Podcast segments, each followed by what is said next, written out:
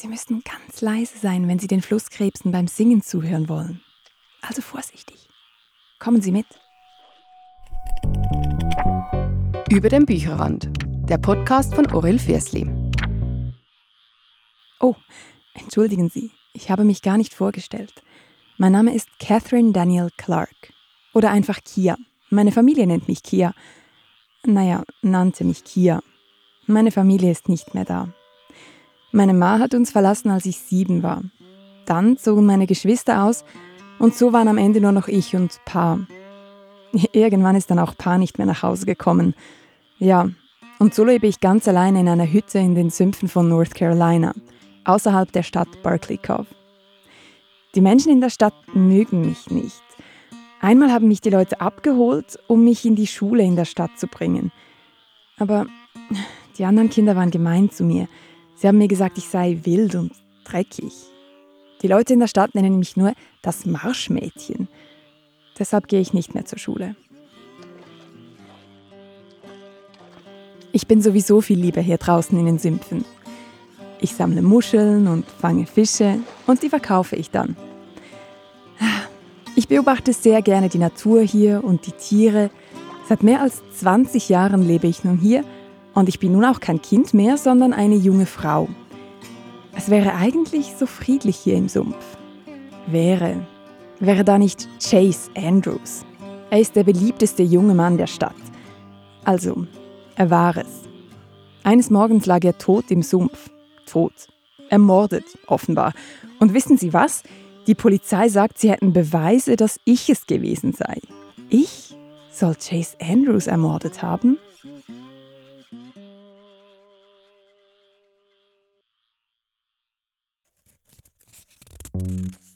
Also ich glaube, nach dem letzten Satz habe ich gedacht, okay, jetzt muss ich das ganze Buch nochmal von vorne lesen.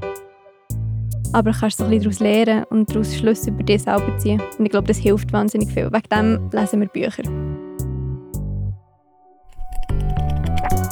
Über den Bücherrand.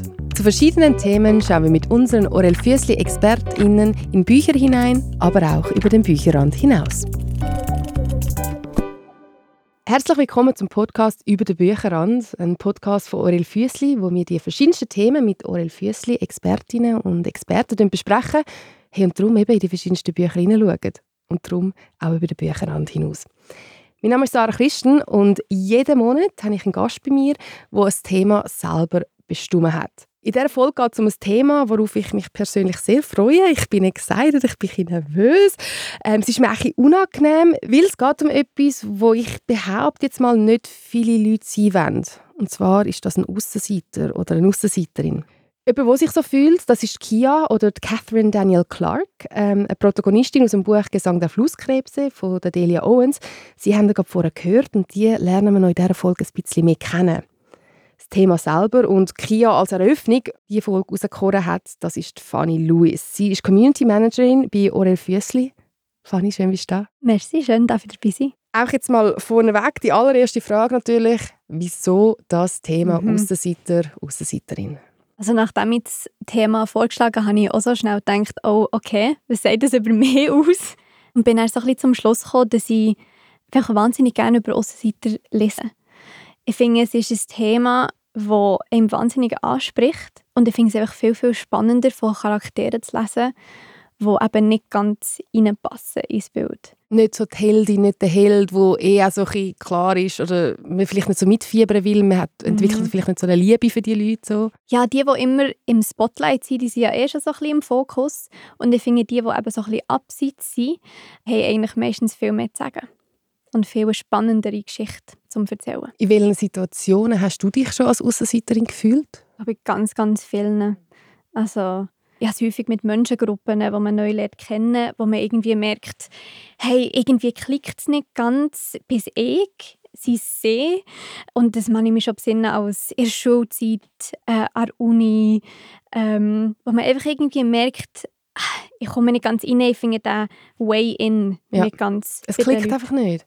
Klickt nicht. Oh, ich fühle mich Ähm. gerade so abgeholt, ich habe wirklich so das ganze Gefühl kommt so, so in den Bauch gegen, gell? Ja. Es wird einem jetzt so ein bisschen unangenehm. Ja, es wird richtig psychologisch hier. Aber es ist wirklich genau das, dass man das Gefühl hat, und man tut ja auch über sich selber nachdenken, so, ah, liegt es an mir, ich mache etwas falsch, ich, ich bin irgendwie nicht ganz wie die anderen, anstatt sich vielleicht auch zu überlegen, ja, okay, vielleicht sind die anderen einfach nicht wie ich. Hey, ich fühle mich genau gleich wie Mhm. du. In Menschengruppen einfach so ein bisschen fehl am Platz, obwohl es eigentlich nicht so den offensichtlichen Grund gibt. Und das dann herausfinden, finde ich extrem spannend. Ich habe dann auch gemerkt, hey, die Definition und was wir als Aussenseiterin oder Aussenseiter verstehen, ist auch mega unterschiedlich. Mhm.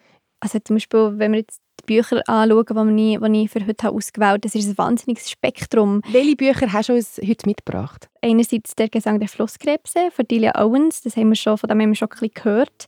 Nachher «Der talentierte Mr. Ripley» von Patricia Highsmith, ein Krimi. «Befreit» von Tara Westover, das ist ein Memoir.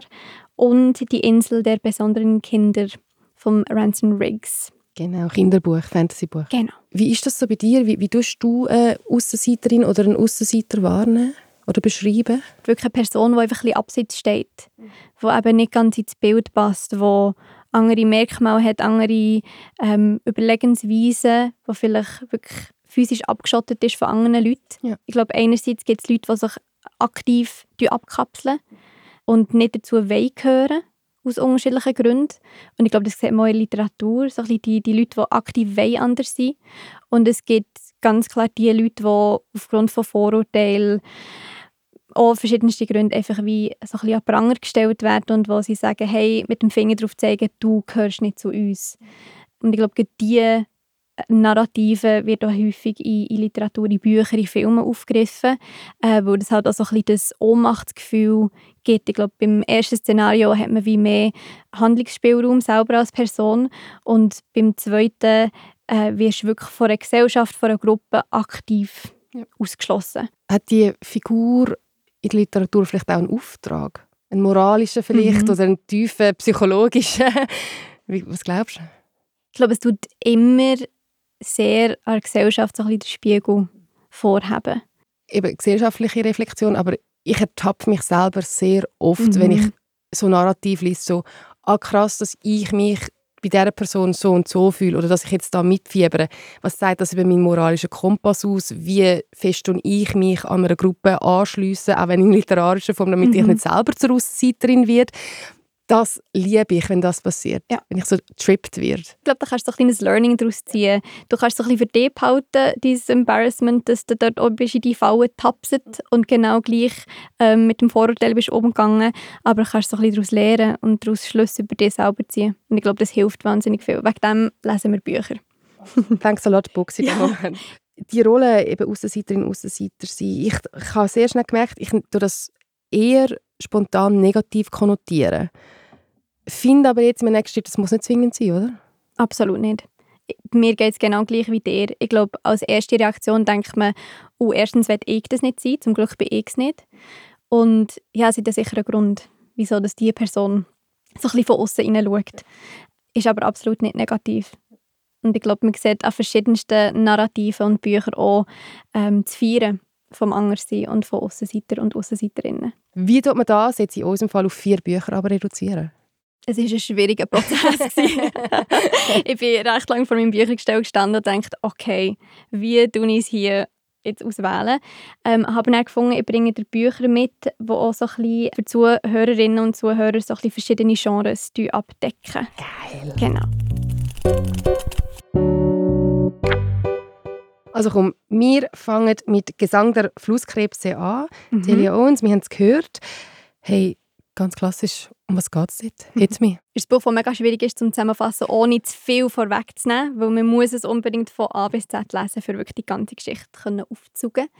Es sind zwei Erzählstränge. Wir lernen zuerst Kia kennen, als junges Mädchen, sechsi, wo ganz abgeschottet, isoliert mit ihrer Familie ihrer Hütte im Marschland von einer kleinen Küstenstadt aufwächst, in North Carolina. Das Jahr ist 1950.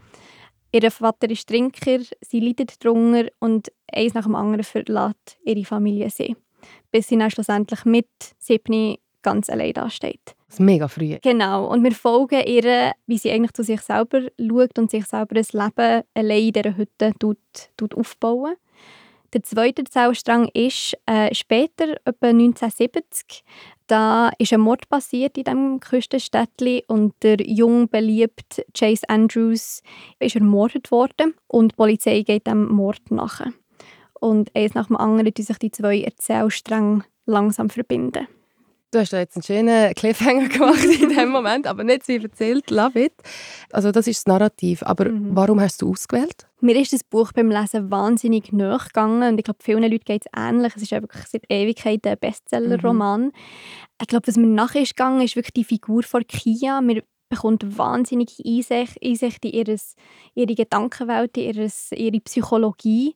Ähm, und man tut sie auch wirklich so ein bisschen begleiten von eben Alter 6 bis 60 eigentlich.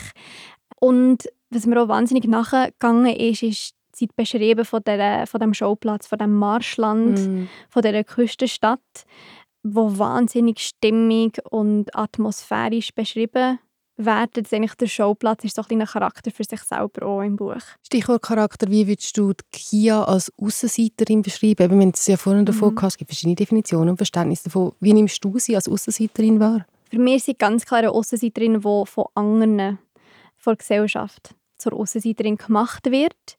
Ähm, klar sind so ein Dispositionen schon da, mit dem Abgeschottensein, mit der Familie, sie sind sehr arm. Ähm, so die Vorlage ist schon so ein bisschen vorgegeben, blöd gesagt. Ähm, aber sie ist halt einfach anders. Sie wächst wild auf, sie schaut schon ab Kindheit zu sich selber ähm, und wird einfach von dem Küstenstädtchen von den Leuten absolut nicht akzeptiert. Sie geht nicht zur Schule ähm, ist halt weniger gebildet und wird wegen dem als Marschmädchen betitelt. So ein das wilde Mädchen, das irgendwo neu in der Wildnis lebt, das dreckig ist ähm, und wird eigentlich so ihr ganzes Leben so ein bisschen an Pranger gestellt. Ich habe mich auch ein bisschen an Pranger gestellt gefühlt. Also ich habe mich auch herausgefordert gefühlt bei diesem Buch. Und was ja mega spannend ist, Delia Owens, die Autorin, hat Verhaltensbiologie studiert. Wie hast du dich herausgefordert gefühlt? Ich habe mich wahnsinnig mit der Kia identifizieren können. Ich glaube einfach, weil sie wahnsinnig nah beschrieben wird. Ich habe mich so wahnsinnig so ein empathisches Verhältnis irgendwie mit ihrem Charakter können haben ähm, und habe dann auch so ein bisschen einen Hass gegen die, die Aussengesellschaft eigentlich gehabt. Aber ihr Charakter hat natürlich auch so ein bisschen Tücken. Man, man kann sich wahnsinnig gut mit ihr identifizieren, aber versteht vielleicht auch Sachen auch nicht. Zum Beispiel wird sie ihr ganzes Leben in dieser Hütte leben, obwohl sie die Möglichkeit hat, wegzugehen. Und dort ist auch so ein bisschen die Frage, warum denn? Ja. Ähm, und ich glaube, vielleicht weniger herausgefordert, aber mehr so ein bisschen angekurbelt, so ein bisschen die Gedanken angekurbelt, ja, wie, wie macht jemand anders Entscheidungen. Ja. Und der Schluss hat mich mhm. auch vor viele Entscheidungen oder Fragen gestellt, ohne jetzt viel verraten. Ähm, aber es ist schon ein richtiger mit einem Bang raus. Absolut. Also ich glaube, nach dem letzten Satz habe ich gedacht, okay, jetzt muss ich das ganze Buch nochmal von vorne lesen. Hast du ja auch effektiv gemacht, aber ein bisschen später. Ähm, aber ja, sagen wir mal so, das Ende tut so ein bisschen die Augen öffnen und ja, tut so ein, bisschen andere, ein anderes Licht auf, auf den ganzen Plot werfen.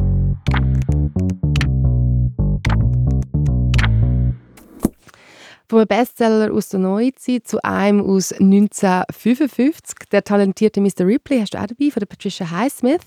Ähm, um was geht es dort?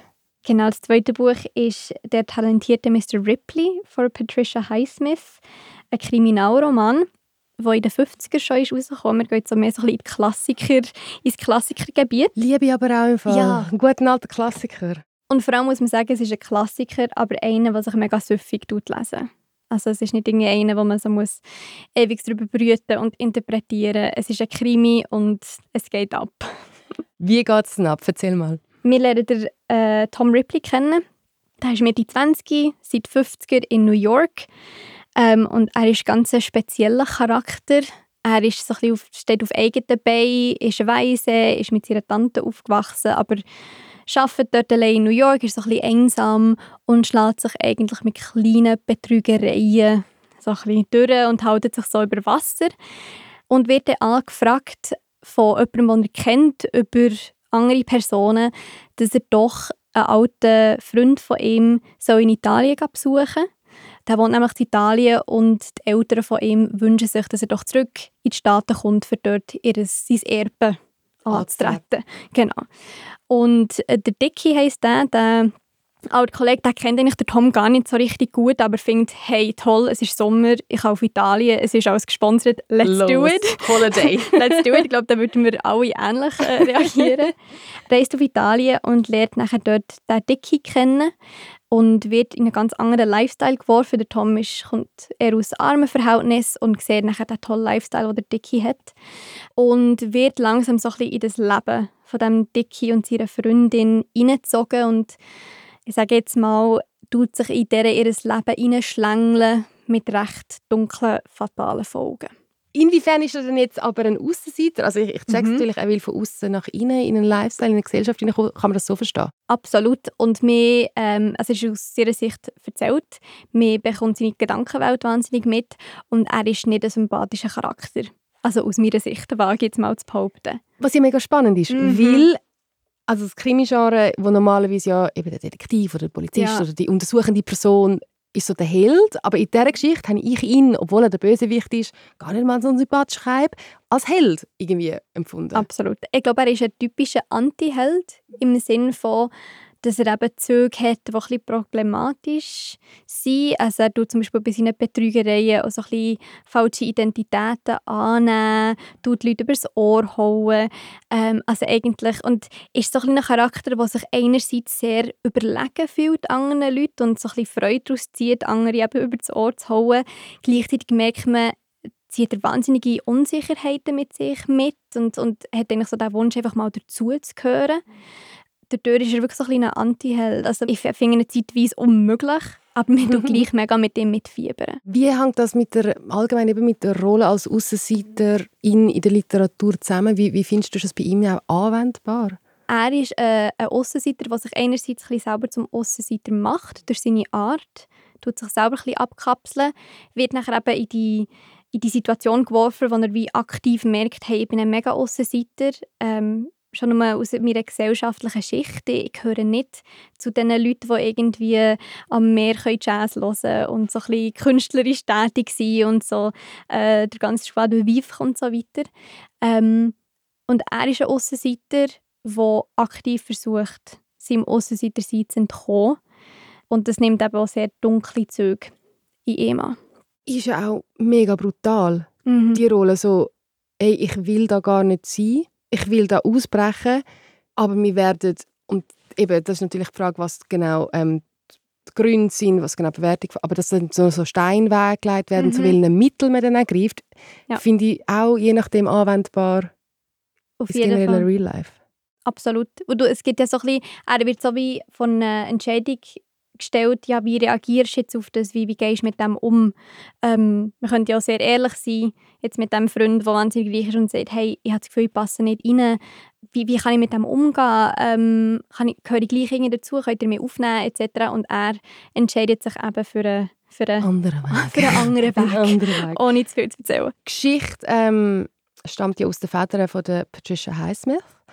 Selber eigentlich so eine Aussenseiterin. Sie ist in Amerika aufgewachsen oder hat in Amerika gelebt, wo Homosexualität noch strafbar war. Sie selber hat sich ähm, als homosexuell identifiziert. Sie hat über ihr Leben hinweg dann auch recht problematische, diskriminierende Aussagen gemacht, vor allem auf ihr Alter hinzu. Hat sich dann irgendwie in ihren letzten Lebensjahren mit ich glaub, diverse, diverse Jahre hat sie sich zurückgezogen in ein Haus im Tessin, wo sie dann auch verstorben ist. Aussagen, die problematisch Mhm. sind. Absolut. Wie geht man mit so etwas um? Also so der Künstler oder die Künstlerin vom Werk trennen, du als Community Managerin, äh, was geht dir da so durch den Kopf? Wie, wie ha- handhabst du so etwas? Ich finde, es ist so eine age-old question. Es ist, das kommt immer wieder vor, ähm, wenn man merkt, ah, der Produzent oder Produzentin von einem Werk ist eigentlich, kann man nicht unterstützen in dem Sinne oder machen Aussagen, die sehr, sehr problematisch sind. Und ich glaube, das ist wirklich so eine ewig lange Debatte, wo man dafür und dawider reden kann. Ich finde, es ist immer sehr, sehr wichtig, dass man sich bewusst ist und auch die Aussagen und den Kontext, sage ich jetzt mal, im Hinterkopf behalten beim Lesen. Das Buch nicht lesen, würde ich nicht.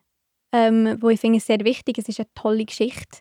Aber ich finde es wichtig, dass wenn man so Werk liest, wo eben irgendwie der Künstler, Künstlerin ähm, so ein bisschen problematische Facetten hat, dass man sich das einfach sehr, sehr bewusst ist und das so ein bisschen mit, den, mit dieser Brille aufgesetzt kann lesen. Stimme ich dir voll fest zu, weil ich finde Tränen immer schwierig, aber das Bewusstsein haben für den Kontext extrem wichtig. Mhm. Der Kontext vom nächsten Buch finde ich auch sehr mhm. spannend. Mhm. Which one is it? Tell us. Ich habe dir «Befreit» mitgebracht von Tara Westover. Das ist mal ein Memoir, das ich wahnsinnig gerne gelesen habe. Du bist mega Fan von dem, Ich bin gell? mega Fan davon. Wieso? Ich weiss noch, es ist, ich glaube, im 2018 ist das Buch rausgekommen und dann ist es auf der Summer Reading List von Barack Obama Mm. Und ich habe gedacht, okay, wenn es gut genug für Obama ist, wenn, der, wenn der Barack down ist, finde ich es auch in dem Moment. Dann muss ich das auch lesen.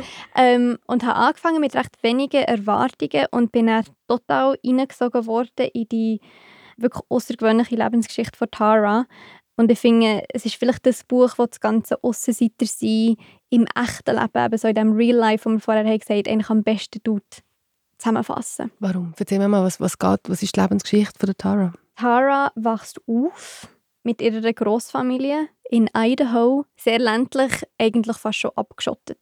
Also sie sind wirklich physisch, lebt ihre Familie fernab von der restlichen Gesellschaft fast am ausschlaggebendsten ist, dass sie ihre Familie Teil der Glaubensgesellschaft Mormonen sind und zudem noch Teil von einer sehr radikalen Abzweigung der Mormonen. Ähm, das heißt, für so ein kleines Beispiel zu geben, zum Beispiel ihren Vater, der sehr große Präsenz in ihrem Leben und ihrer Familie hat, glaubt an jegliche Verschwörungstheorien, hat das Gefühl, das Ende der Welt kommt gleich und die ganze Kindheit von Tara tut sich ihre Familie eigentlich so ein bisschen auf das Ende der Welt vorbereiten. Hat das Gefühl, die Regierung und der Staat überwacht ihn, ist ihm auf den Fersen. Er glaubt nicht an moderne Medizin. Das heißt, ins Spital geht man überhaupt nicht und nicht zu einem Doktor. Was ja bei ihm höchst problematisch ist, weil er eine bipolare Störung hat. Absolut. Später kommt der raus, oder Tara realisiert, dass er ganz klar mentale Probleme hat und das er eigentlich über Jahre lang auch ihr Familienleben hat beeinflusst. Mm. Und vielleicht wirklich am, am wichtigsten für Tara ist, er schickt sie nicht in die Schule. Die ganze Familie und alle Kinder erhalten keine Bildung. Geht automatisch dich in der heutigen Gesellschaft mhm. zum grossen Teil eine Aussenseiterin oder einen Aussenseiter macht. Absolut. Das heisst, Tara tut sehr detailliert beschreiben, wie sie aufwächst, die ganzen Umstände und da muss man wirklich ein paar Mal leer schlucken. Aber ihre Geschichte ist dann eigentlich, und es ist sehr eine positive, bestärkende Geschichte, ist, wie sie mit 17 das erste Mal Fuß in ein Klassenzimmer setzt und es dann innerhalb von ein paar Jahren an die Cambridge University in England schafft, eine der grössten, renommiertesten Universitäten der Welt. Krass. Mhm. Ganz ein Gänsehautmoment. Mhm. So Geschichten äh, so Geschichte im Sinne von jemand bricht aus einer Gesellschaft aus, eine äh, Aussenseitergesellschaft, um in, in die normale, finde ich das falsche Wort, aber so in die gängigere Gesellschaft mhm. reinzukommen die hört man oft oder man liest sie oft und gern. Also so Bücher gehen immer weg wie warme Weckli sozusagen. Warum fasziniert uns das so? Ich glaube, einerseits ist die Faszination damit, dass in unserer, sage jetzt mal, in grossen Anführungszeichen normalen, mm, eben gängigen Gesellschaft, so, ja, du meinst, ja, dass es so Abzweigungen gibt von Gruppierungen von Leuten, die ein komplett anderes Leben leben als wir und gleich parallel mit uns da sind, aber eine ganz andere Welt Ansicht haben und das Leben ganz anders wahrnehmen als jetzt wir oder ich zum Beispiel. Ich glaube, einerseits das, das ist eine wahnsinnige Faszination, so dass, hey, du siehst alles ganz anders als ich, warum, wie. Und andererseits das Ausbrechen aus diesen Zwängen, aus dem Isoliertsein, aus dem Anderssein, ist, glaube, wahnsinnig ein, ein steiniger Weg. Und gleich sehr ein spannender Weg, zu merken, ah, wie, wie bricht denn jemand aus? Was für Hürden muss eine Person nehmen für eigentlich eine ganze Gesellschaft oder eine Familie, wo man wo die ganze Kindheit haben geshaped und beeinflusst. Wie ist es von dem, das ganz hinter dir zu lassen und so ein bisschen ins Unbekannte überzugehen und dort einen eigenen Lebensweg für sich selber zu ebnen? In den anderen Büchern, die wir bis jetzt besprochen haben, sind ja fiktional in dem Sinn, also Moralen und Messages sind vielleicht schon wie so bewusst schon vorplantiert mhm. worden, schon vorformuliert worden und dann implementiert worden. Bei der Tara ist es ja eigentlich anders, weil dort war nichts geplant. Gewesen. Da gibt es keine geplante Messages. Trotzdem, hast du für dich Ableitungen, Erkenntnisse, äh, eine Moral können finden glaube, es ist wirklich so ein bisschen das Gefühl von, also als ich es fertig gelesen habe, das Gefühl von dem extremen Mut, hm. Wo Tara hat müssen haben, für die Entscheidungen zu treffen, für auf eigenen Beinen zu stehen, für sie tut dann schlussendlich auch mit der Familie brechen oder die Familie bricht mit ihr, besser gesagt. Und so ein bisschen die Moral der Geschichte ist eigentlich auch, dass sie aktiv versucht, dem Anderssein oder dem Aussenseitersein zu entkommen, aber gleich auch merkt, ich bin auch so ein bisschen eine Aussenseiterin eben in dieser anderen Gesellschaft, wo ich drin versuche zu wachsen. Ein Prozess, der nie richtig aufhört.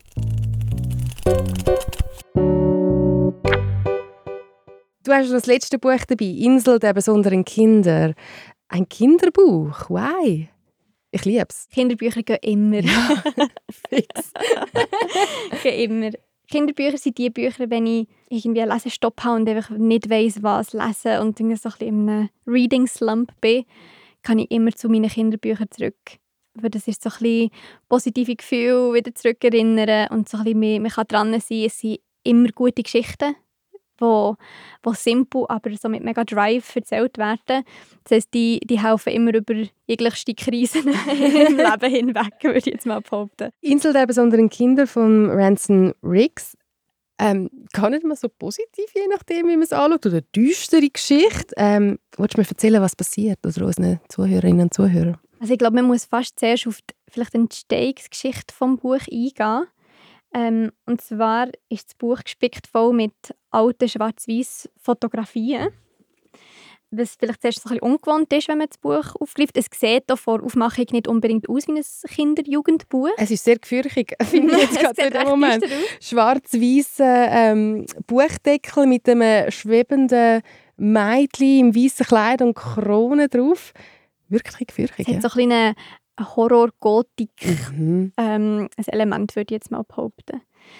Genau, das ist so die Frage, warum die Fotos. Und zwar hat der Autor mit ganz vielen verschiedenen so Fotografiesammlern zusammengearbeitet. Hast du nicht mehr aufgeschlagen, was mega Ich gefürchtet bin ist? gerade am anschauen, ähm, zwei Mädchen, schwarz angezogen, schwarze lange Haare, wo man den Rücken zudreht, vor einem Meer mit Leuchtturm. Wirklich creepy. Mhm. Es ist so ein bisschen creepy. Aber wegen dem gefällt es mir, glaube ich. Entschuldigung, wir sind abgeschweift. Also, die Figuren sind unter anderem von diesen ähm, Vintage-Bildern Genau. entsprungen. Es sind echte Fotografien, die eben von diesen Sammlern sind zusammengesucht wurden. Ähm, von Flohmärkten, von irgendwie Leuten, die gestorben sind und dann sind alle Familienfotos irgendwie zum Verkauf irgendwie auf Ebay ähm, verkauft worden etc. Und der Autor hat ausgewählte Fotos zusammengesucht und hat dann basierend auf diesen Fotos seine Geschichte geschrieben. Das heisst, Fotos haben ihm den Plot vorgegeben. Wie spannend. Was mega toll ist, Ja. was ich auch noch nie habe gehört habe.